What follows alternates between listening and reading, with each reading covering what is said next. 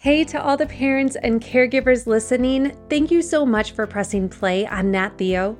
Are you looking for more inspiration and practical ideas for getting your family out into nature and reconnecting the dots between creation and creator? Pick up a copy of my book, Rooted in Wonder Nurturing Your Family's Faith Through God's Creation. Rooted in Wonder has been featured on Focus on the Family and is a valuable resource for nurturing faith and adventure. One reader said, This book beautifully connects the wonder of nature to deep biblical truths, and the author does a wonderful job at explaining how to communicate this to children.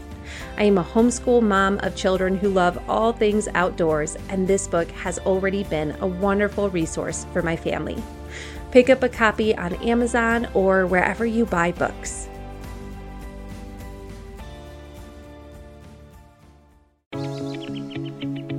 Welcome, listeners, to the Nat Theo podcast, where we explore nature, the Bible, and how both of those work together to show us just how wonderful our Creator God is. I'm Eryn Lynum. I am a master naturalist and Bible teacher, and I love teaching like Jesus did through nature. Today, we're going to look at what Jesus' favorite bird might have been. Do you think Jesus had favorites in what he made? Did you even know that Jesus was at creation? Colossians 1:16 when it's talking about Jesus it says that through his power, so that's through Jesus' power, all things were made, things in heaven and on earth.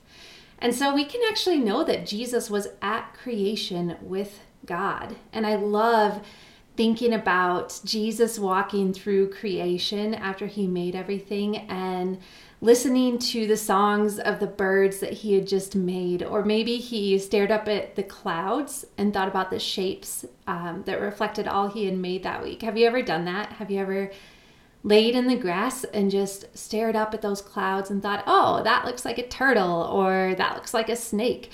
I wonder if Jesus did that too, looking at the clouds and thinking, oh, that looks like that bird that I just made, or that looks like the hyena, or the camel, or the giraffe.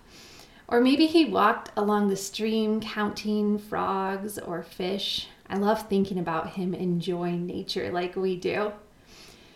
So, if Jesus did have favorite things amid what he made, I have a guess as to what his favorite bird might have been.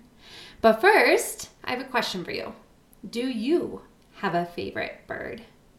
In the bird watching world, sometimes we refer to our favorite bird as our spark bird. And that's the bird that when we saw it, it sparked our interest in finding more birds. So, my spark bird is actually a black and white warbler.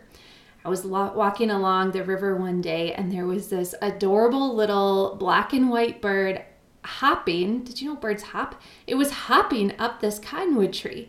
And I thought, I have never seen a bird like that before. And so I looked it up and found that it was a black and white warbler who was migrating through. So he was in the middle of his journey. And that just got me so interested in finding more birds. So he is my spark bird. And I want to encourage you that if you don't have a favorite bird, go outside and find one go to a natural area that has a good bird habitat. So that could be a grassland or by a river or a lake or in the woods. Go and watch birds for a while and wait until you see one that just sparks your curiosity. Bring a local bird book that you can get from the library, or you can use apps like the Merlin Bird ID app that can help you figure out what that bird is. And once you identify it, find some fun facts about this bird. That can become your favorite bird or your spark bird that gets you more interested in finding more feathered friends. So, back to Jesus' favorite bird. What could have his spark bird been? I'm going to describe for you a bird, and the chances are you have seen it or you have heard it. It is very small it sings, it visits bird feeders, it hops around on the ground. It is black, brown, and white. And the males have a black patch under their neck that looks like a baby bib. You know those bibs that babies wear when they eat to not get covered in food? It looks like it's wearing a baby bib.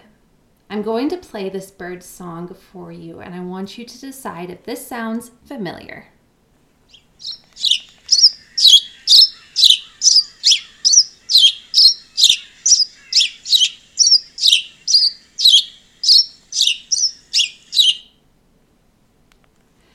This bird is the house sparrow. House sparrows are one of the most common birds, and that's why I say that you have probably seen or heard one. They're very common. They live on every continent except Antarctica, and they live by humans. That's why they're called the house sparrow. They live in civilization. In fact, if there's like a town or a village where people lived and then people left, like if you've, if you've ever heard of a ghost town where everyone leaves and moves on, the house sparrows leave also. They like to live by us. My favorite fact about a house sparrow is that the oldest fossil of this kind of bird was found in Bethlehem, where Jesus was born. I love thinking about Jesus growing up with house sparrows because I watch them every day in my yard and it makes me feel more connected to Jesus and his humanity that he really was a real human a real child growing up and watching birds and listening to their songs just like we do. So it's very likely that Jesus grew up around house sparrows. Listen to this lesson that Jesus taught when he was older in Matthew 6:26. He told the people, "Look at the birds of the air. They neither sow nor reap nor gather into barns, and yet your heavenly Father feeds them. Are you not of more value than they? We can't know for sure, the Bible doesn't tell us. But since we know that house sparrows were common in that region, we can guess that they might have been hopping around on the ground that day as Jesus was teaching. What do you think was the point of Jesus' lesson that day? The point is that God takes care of our needs. God created the birds and He loves them and He provides for them. But then God created us and we are his favorite creation. And so, of course, if he cares for and provides for the birds, he cares for and provides for us, his children. This promise from God is so much more powerful when we understand a little fact about sparrows. You see, feeding a house sparrow is no small task. It's not as simple as what I do when I scatter some seed out for my birds every morning. It's not like that. You see, house sparrows actually need quite a lot of food to survive. If you think about house sparrow chicks, so they're real young, they're still in the nest, a house sparrow chick needs about three to 4,000 insects to reach maturity, to get to the point where that little bird can fledge and fly from the nest. Did you hear that? Three to 4,000 insects. This means that house sparrow mama and daddy have to make around 200 trips a day to find and deliver food to that nest for their chicks. You see, God planned well in advance to take care of these little birds. He wasn't just scattering some seed out for them, no. Back at creation, God was creating insects that these house sparrows would need to live and thrive. And he was creating the whole ecosystems and the habits necessary for that. So he would be creating plants and trees to support the insects, to support the birds. God was thinking of all of this back at creation.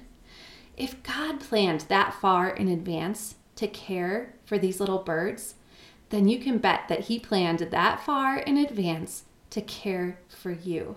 That is how precisely our Heavenly Father plans for our provision. Psalm 139, 16 to 17 says, All the days were planned for me. They were written in your book before I was one day old. God, your thoughts are precious to me. They are so many. When we watch house sparrows or any bird collecting seeds or berries or insects, or this spring, watch and see if you can actually see mama or daddy birds carrying food back to the young in their nest. And when you see them, you can remember that God carefully plans for our provision, and He is a good, good Father. Thank you for joining us today on the Nat Theo Nature Lessons podcast. Tell your parents or caregivers to get a copy of my new book, Rooted in Wonder Nurturing Your Family's Faith Through God's Creation. I share so many fun nature lessons and activities to help you get outside and connect with our Creator in creation.